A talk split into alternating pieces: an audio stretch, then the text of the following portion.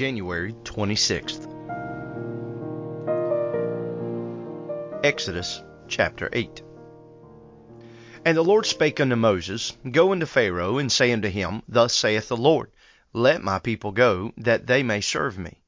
And if thou refuse to let them go, behold, I will smite all thy borders with frogs.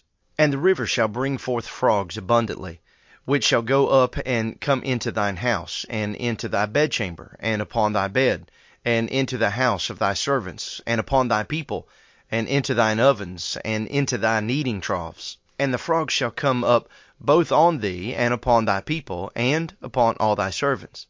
And the Lord spake unto Moses, Say unto Aaron, Stretch forth thine hand with thy rod over the streams, over the rivers, and over the ponds, and cause frogs to come up upon the land of Egypt.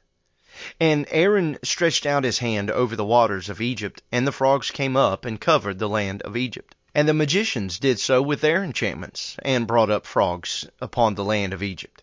Then Pharaoh called for Moses and Aaron, and said, Entreat the Lord that he may take away the frogs from me, and from my people, and I will let the people go, that they may do sacrifice unto the Lord. And Moses said unto Pharaoh, Glory over me. When shall I entreat for thee, for thy servants, and for thy people, to destroy the frogs from thee and thy houses, that they may remain in the river only? And he said, Tomorrow. And he said, Be it according to thy word, that thou mayest know that there is none like unto the Lord our God. And the frogs shall depart from thee, and from thy houses, and from thy servants, and from thy people, and they shall remain in the river only. And Moses and Aaron went out from Pharaoh. And Moses cried unto the Lord because of the frogs which he had brought against Pharaoh. And the Lord did according to the word of Moses, and the frogs died out of the houses, out of the villages, and out of the fields.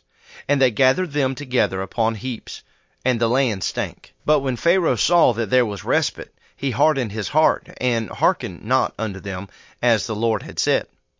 And the Lord said unto Moses, Say unto Aaron, Stretch out thy rod, and smite the dust of the land, that it may become lice throughout all the land of Egypt. And they did so, for Aaron stretched out his hand with his rod, and smote the dust of the earth, and it became lice in man, and in beast. All the dust of the land became lice throughout all the land of Egypt. And the magicians did so with their enchantments to bring forth lice, but they could not. So there were lice upon man and upon beast. Then the magician said unto Pharaoh, This is the finger of God. And Pharaoh's heart was hardened, and he hearkened not unto them, as the Lord had said. And the Lord said unto Moses, Rise up early in the morning, and stand before Pharaoh. Lo, he cometh forth to the water, and say unto him, Thus saith the Lord, Let my people go, that they may serve me.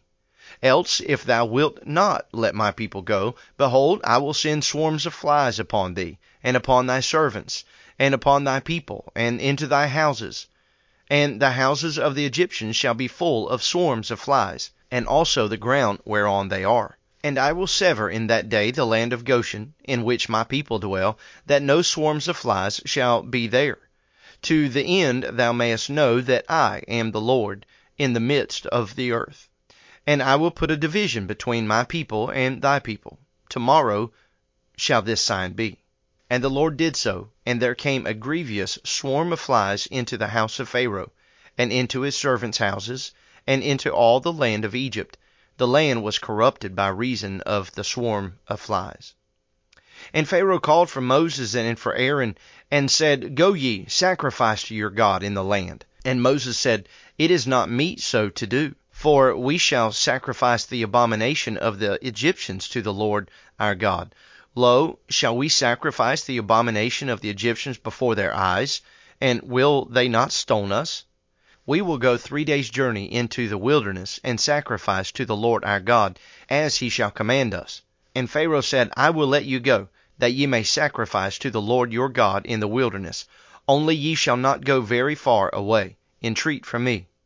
And Moses said, Behold, I go out from thee, and I will entreat the Lord, that the swarms of flies may depart from Pharaoh, from his servants, and from his people, tomorrow.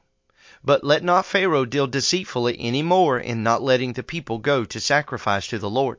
And Moses went out from Pharaoh, and entreated the Lord. And the Lord did according to the word of Moses, And he removed the swarms of flies from Pharaoh, from his servants, and from his people. There remained not one. And Pharaoh hardened his heart at this time also, neither would he let the people go.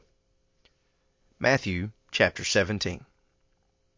And after six days Jesus taketh Peter, James, and John, his brother, and bringeth them up into an high mountain apart, and was transfigured before them, and his face did shine as the sun, and his raiment was white as the light.